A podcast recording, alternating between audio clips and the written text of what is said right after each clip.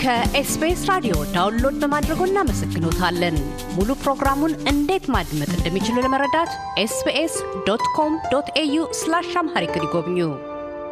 ልዑል ዶክተር አስፋወሰን አስራተ ካሳ ኢትዮጵያ የመጨረሻው ንጉሠ ነገሥት ቀዳማዊ ኃይለ ሥላሴ የዘውድ ምክር ቤት ፕሬዚደንት የነበሩት የልዑል ራስ አስራተ ካሳና የልዕልት ዙሪያሽ ወርቅ ገብረ እግዚአብሔር ልጅ ናቸው።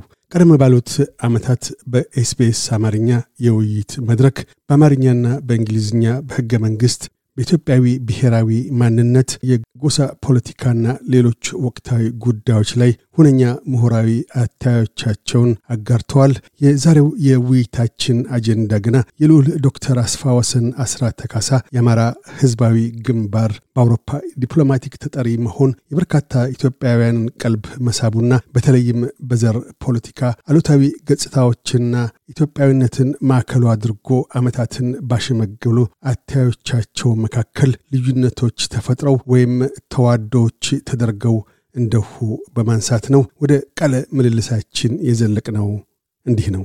ዶክተር ልዑል አስፋወሰን አስራተ ካሳ የአማራ ህዝባዊ ግንባር በአውሮፓ የዲፕሎማቲክ ተጠሪ በርካታ ሰዎች እርሶ የግንባሩ የአውሮፓ ዲፕሎማቲክ ተጠሪ መሆኖ ሲነገር ለብዙዎች አመኔታን አላሳደረም፣ ከቶንም fake news ነው በሚል ሀሳባቸውን ሲሰነዝሩ ነበር። ከሳቸው አንደበት ካላደመጥን አይሆንም፣ ጎሰኝነት አፓርታይድ ማለት ነው፣ ኢትዮጵያዊነትን ሲሰብኩን ቆይተው እንደምን ወደዚህ ገቡ ብለው ጥያቄዎችን ያነሱ ኢትዮጵያውያን ወገኖች አሉ። አሁንም ድረስ ለእርሶ ከፍተኛ ከበሬታ ያላቸው ወገኖች ወደ አማራ ህዝባዊ ግንባር ለመግባት ካለፈው ካነሷቸው ከሰነዘሯቸው አስተያየቶች ብዙ ተከታዮችን ካፈረላቸው ሀሳቦች ጋር የአሁኑ አቋሞ ተቃራኒነት አለው ወይስ በተለየ መልኩ ቀጣይ ነው?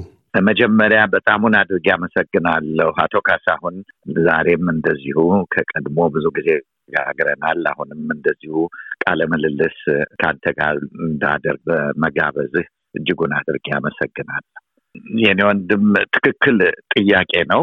እርግጥ ነው ባለፉት ሀምሳ ዓመታት ሶስት መንግስትን ስቃወም በግለሰብነት ነው ያደረግኩት። በመንግስቱ ጊዜ የመጀመሪያውን የኢትዮጵያ የሰብአዊ መብት ድርጅት በማቋቋም የኢትዮጵያ ሕዝብ የነበረበትን አሰቃቂ ሁኔታ ለዓለም ለማሳወቅ ችያለሁ። እንደዚሁም በኢህአደግ ጊዜና አሁንም ደግሞ ባለው መንግስትን ከተቋቋመ በኋላ ከዛ ህገ መንግስቱ እንዲለወጥ ዴሞክራሲ በኢትዮጵያ እንዲሰፍን ለማድረግ በጠቅላላው አንድነት በብዙሃንነት የሚለውን ርዕዮተ ዓለም በመከተል ለሀገራችን አስፈላጊው ይሄ ነው፣ ለሀገራችን የሚያስፈልጋት እኩልነት ነው፣ ለሀገራችን የሚያስፈልጋት ዲሞክራሲያዊ አገዛዝ ነው በማለት በግለሰብነት በዓለም ሚዲያ ይሄንን ሳሳውቅ ቆይቼ ነበር። የኔ አሁን ለመጀመሪያ ጊዜ ከአንድ የፖለቲካ ፓርቲ ጋር ለመቀላቀል ያበቃኝ ባለፉት አምስት ዓመታት በኢትዮጵያ በተከሰተው ሁኔታ ላይ ነው። በእውነቱ ዶክተር አብይ ስልጣን ላይ ሲመጡ ከፍተኛ ተስፋ የጣልኩባቸው ሰው ነበሩ። እስከዛ ድረስ ስቃወም የነበረውን የኢትዮጵያን ህገ መንግስት ይለወጣል ከዛሬ ጀምሮ ብሔርተኝነት የሚባለው ሁኔታ ከሀገራችን ይጠፋል ብለው በዚህም እኛን ብቻ ሳይሆን ኢትዮጵያኖችን የዓለምን ህዝብ ቃል ገብተው ያውም የሰላም የኖቤል ተሸላሚ ሆነው ሲመጡ ከፍተኛ ተስፋ ነበረኝ። ነገር ግን ከዚህ ከሰሜኑ ጦርነት በኋላ ከዛም በፊት ለማለት እንችላለን። ባለፉት ሁለት ዓመት ውስጥ በሚደረገው ከፍተኛ ጭፍጨፋ እና የአማራው ህዝብ ተለይቶ ከሌላው ሲፈናቀል በማንነቱ ብቻ ሲታሰር፣ ሲገረብ ዝም ብዬ ማየት ስላልቻል እንደዚህ አይነቱን ሁኔታ ብቻዬን ብቻ ሳይሆን ከወንድሞቼና ከእህቶቼ ጋራ በኢትዮጵያዊነት መንፈስ አንዱን ሳልነተው እታገላለሁ ብዬ ነው የገባሁት። ነገር ግን ከነበረኝ ርዕዮተ ዓለም ነቅነቅ አላልኩ። የዚህም አሁን ያለሁበት የአማራ ህዝባዊ ግንባር ዋና ዓላማው መነሻችን አማራ መድረሻችን ኢትዮጵያ በሚለው አስተሳሰብ ነው እና እንደኔ አስተሳሰብ ደግሞ ኢትዮጵያን ማያት እንደ ትልቅ ቤት ናት። ከዛ ትልቅ ቤት ውስጥ ብዙ ክፍሎች ያሉት ቤት ውስጥ አንደኛው ክፍል በእሳት ተቃጥሏል፣ እየተቃጠለ ነው።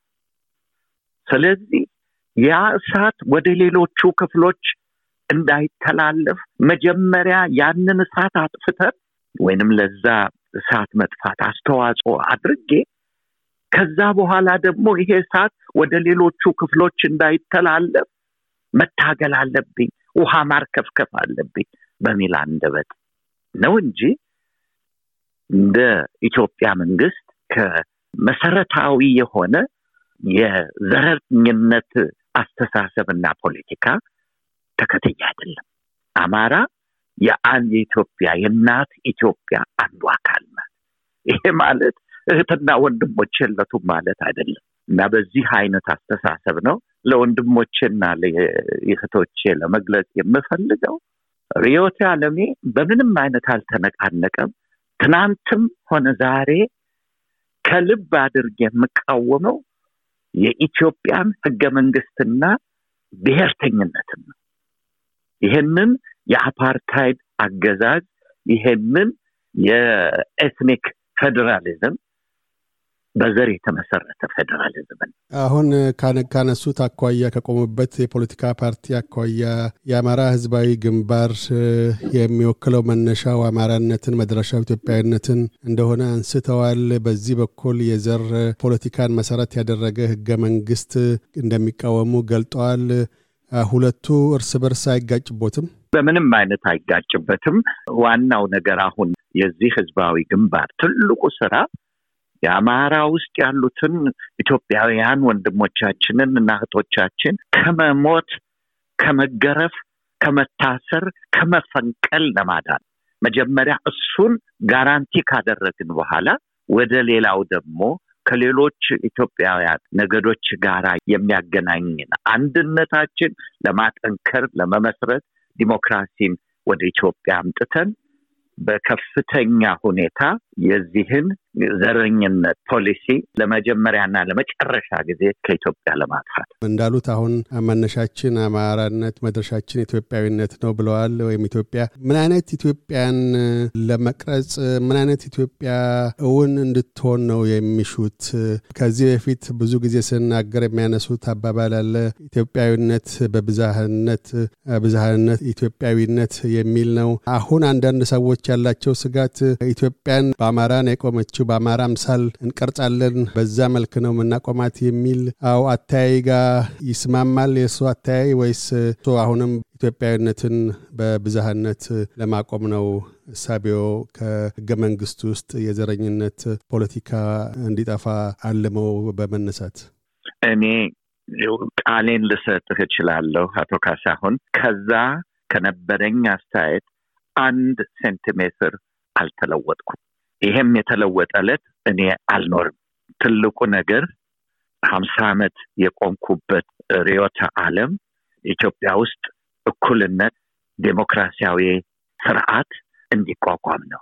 ይሄ ብቻ አይደለም እኔ ወንድም አውቃለሁ። እኔ ባለኝ ማንነት ብዙ ጥያቄዎች እንደሚመጡ አንዳንድ የፖለቲካ ተንታኞች እሱ የሚፈልገው የንጉሰ ነገስታዊ ስርዓት እንዲመለስ ነው እያሉ የሚተችኝ ሰዎች እንዳሉም አውቃለሁኝ። ይሄ ግን በዚህ በሀምሳ ዓመት በጻፍኳቸው በተናገርኳቸው ሊደገፍ የማይችል ሁኔታ ነው።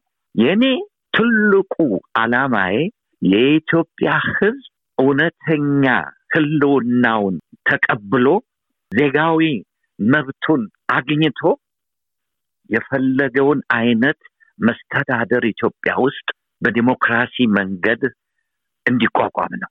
ሌላ አይደለም። ዝም ብለን እኛ የራሳችን ርዕዮተ ዓለም አምጥተን የኢትዮጵያን ህዝብ ተቀበልን እያለ ነው ሀምሳ ዓመት ይሄንን ህዝብ የተጫወትንበት። እሱን ግን አንሰማህም አንሰማህም ነው የምንለው። መብት የለህም ነው የምንለው። እንግዲያው መቼ ነው? የኔ ርዕዮተ ዓለም ይሄ ነው።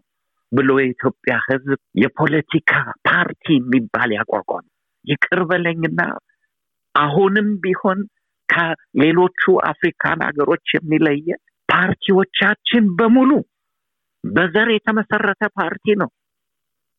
ሌላው ሀገር እግዚአብሔር ያደላቸው የአፍሪካ ሀገሮቻችን በዘር የተመሰረተ የፖለቲካ ፓርቲ ለማቋቋም ህገ መንግስታቸው አይፈቅድላቸው። ወደኋላ ዞርን ካየነው የኔ ወንድም ኮሎኒያሊዝም አፍሪካ በሀምሳ ዓመት በማይሞላ ጊዜ በምን ምክንያት ነው የመጣው ብለን ራሳችንን ጠይቀን ይሆን? ኮሎኒያሊዝም አፍሪካን ያጥለቀለቃት በብሔርተኝነት አንደበት ነው። እህ እስቲ ጎረቤትህን ተመልከተው። አንተን አይመስል፣ የአንተን ቋንቋ ይናገር፣ የአንተን አምላክ አያምልክ። ስለዚህ ጠላትህ አይደለም ወይ? ይኸው ጠመንጃ ከኔ ጋር ከሆንክ ደግሞ ሌላም ብዙ ነገሮች እሰጥሃለሁ እያሉ በዘረኝነት አንደበት አይደለም ድምጥማጣችንን አጥፍተው ይኸውና ለብዙ ምዕት ዓመት አፍሪካን ሲያሰቃዩ የኖሩት። ከዛም ማለፍ እንበልና እንደ አውሮፓውያን አቆጣጠር በአስራ ዘጠኝ መቶ ስልሳ ሶስት ዓመተ ምህረት የአፍሪካ ነፃ አውጪ ትልልቅ አባቶቻችን አዲስ አበባ መጥተው የአፍሪካን ህብረት ሲመሰርቱ በምን ምክንያት ነው የኮሎኒያል ድንበሮችን የተቀበሉት? ከንቱ መሆናቸው፣ አንዱን ህዝብ ከሌላው መቁረጣቸው አያውቁም ነበር። ለምንድን ነው የተቀበሉት? ብሔርተኝነትን ለመቃወም አፍሪካን እንደገና ገደል የሚከተን ትራይባሊዝም ነው በማለት አይደለም። የኔ ወንድም የለም አንተ ኪኩዩ አይደለህም፣ ኬንያዊ ነህ። አንተ ኢቦ አይደለህም፣ ናይጄሪያናዊ ነህ እያሉ የቆሙበት ዋና መሰረት ጸረ ብሔርተኝነት አይደለም። ኔ ኢትዮጵያ ውስጥ በዘር ተደራጅቶ የፖለቲካ ዓላማን ማራመድ ልክ በሌሎች ሀገር እንደታገደው እንዲታገድ ይሻሉ። በዛ መንገድ መሄዱ ለኢትዮጵያ አንድነትና ለሉዓላዊነት ዘላቂ ህልውናዋ ማለፊያ መንገድ ነው ብለው ያስባሉ? የኔ ወንድም ትልቁ እኮ በሽታችን የተጀመረው ብዙዎቻችን ለማወቅ ማንፈልገው እኮ በእውነት ከሆነ በኢህአደግ ጊዜ አይደለም። መለስ ዜናዊና ኢህአደግ ብሔርተኝነትን ድል አድራጊ በማድረግ ኢትዮጵያ ውስጥ እንዲሰፍን አደረጉ እንጂ ጽንሰ ሀሳቡ የመጣው በእኔ ትውልድ ነው። እንደ አውሮፓውያን አቆጣጠር በስልሳዎቹ አመታት ነው። የተማሪዎች ንቅናቄ በተጀመረበት ጊዜ ነው። ብዙ ወንድሞቻችን እናቶቻችን አስተሳሰባቸው ጥሩ ኢትዮጵያዊ መሆን እሱን ጥያቄ ውስጥ ለማግባት መፈለጌ ሳይሆን ነገር ግን ዞር ብለን ያየነው እንደሆነ ማን ነው ለመጀመሪያ ጊዜ የዛሬቱ ኢትዮጵያ የብሔር ብሔረሰቦች እስር ቤት ናት ብለው የተናገረው? የኔው ትውልድ አይደለም፣ እነዋለልኝ አይደለም። የኔ ወንድም ንጉሠ ነገሥታዊውን መንግስት በመቃወም መላ ኢትዮጵያ የመላ የኢትዮጵያ ህዝብ እስር ቤት ውስጥ ነው ያለው ብለው ቢነሱ ኖሮ ዛሬ ያለንበት ሁኔታ ላይ አንደርስም ነበር። መገነጣጠል የተጀመረው ያኔ ነው። እርግጥ ነው የሶንም ሆነ በኋላ ከዛም በፊት ኢህአፓ ሁሉም ብሔር ያቀፈ ድርጅት ነበር። ነገር ግን ከኢህአፓ ውስጥ ነው እነዚህ ነፃ አውጪ ተብለው ራሳቸውን የጠሩ እየጠሩ የወጡት ድርጅቶች የተቋቋሙትና መከፋፈላችን የተጀመረው በንጉሠ ነገሥታዊው ጊዜ አንዳንድ አስፈላጊ የሆኑ የብሔሮችን ቋንቋ የብሔሮችን ባህል መለወጥ አለባቸው ብለን ተነስተን ቢሆን ኖሮ ሌላ ጉዳይ ነበር። ነገር ግን ለዛ ስር ለአሁን ላለንበት አሳዛኝ አፓርታይዳዊ ስነ ስርዓት እንድንደርስ ያደረገ ምንጩ እዛ ላይ ነው። ያኔ ነው ነገር ሁሉ መበላሸት የጀመረው። አንድ ህዝብ መቶ ሀያ የተለያዩ ነገዶች፣ ሰማንያ አራት የተለያዩ ቋንቋዎች እያሉት ባህዳዊ ሁኔታ ባህዳዊ አገዛዝ ሊተዳደር እንደማይችል ሁላችንም እናውቃል። የቀርበልኝና አንዳንድ የፖለቲካ ሰዎች እኔም የሚፈልገው አህዳዊ አገዛዝ ነው የሚሉኝ እስቃለሁ። እንደው መኩራት አይሁንብኝና የመጀመሪያውን የፌዴራሊዝም ዓለም አቀፍ ኮንፈረንስ ያስተናገድኩት እኔ ነኝ። ከ University of Leicester ጋራ እንደ አውሮፓ አቆጣጠር ወያኔ ከመግባቱ ሁለት ዓመት በፊት በአስራ ዘጠኝ መቶ ሰማንያ ያካሄድኩትና ከብዙ በዛን ጊዜ የነበሩትን የፖለቲካ ድርጅቶች ነፃ አውጪዎችን የኤሪትሪያ ነፃ አውጪ እንኳን ሳይቀር ሁሉንም አንጥተን እዛ ላይ ዲቤት እንዲደረግ ተደርጎ የተገኘውን ውጤትን በመጽሐፍ አውጥቻለሁ። ስለዚህ ከመጀመሪያው ጀምሮ ዴሞክራቲካዊ ፌዴራላዊ ድርጅት ኢትዮጵያ ከሁሉም በላይ ያስፈልጋት ብዬ ከቆሙት ሰዎች አንዱ እኔ ነኝ። አሁንም የምታገለው እሱን ነው። በአስራ ዘጠኝ መቶ ዘጠና አምስት እንደ አውሮፓውያኖች አቆጣጠር የመጣ ነው የፌዴራል መንግስት ነው ብለን በብሔር በብሔርተኝነት የተሰማራ ድርጅትና ፌዴራሊዝም ነው እንጂ ከዴሞክራቲክ ፌዴራሊዝም ጋር በምንም የተያያዘ ህገ መንግስት አይደለም። ያንን ነው መቃወመው። ከዛን እኮ ይዞ ነው አንቀጽ ሰላሳ ዘጠኝ የመጣው እኮ በዛ ምክንያት ነው። በሚያሳዝን ሁኔታ ዲሞክራሲያዊ እንደ አውሮፓውያን ሪፐብሊክ የሆነ ስርዓት ኢትዮጵያ ውስጥ ይስፈንልን ብሎ የተነሳ አንዱ percent አይሆንም። እኔ ከዛ አንዱ percent ውስጥ ነኝ። ራሴን ለማዋደድ አይደለም። ይሄ እውነቱ። ከልዑል ዶክተር አስፋወሰን አስራተ ካሳ በአውሮፓ የአማራ ህብረት ግንባር የዲፕሎማሲ ተጠሪ ጋር ያካሄድነው ቃለ ምልልስ በዚሁ አላበቃም።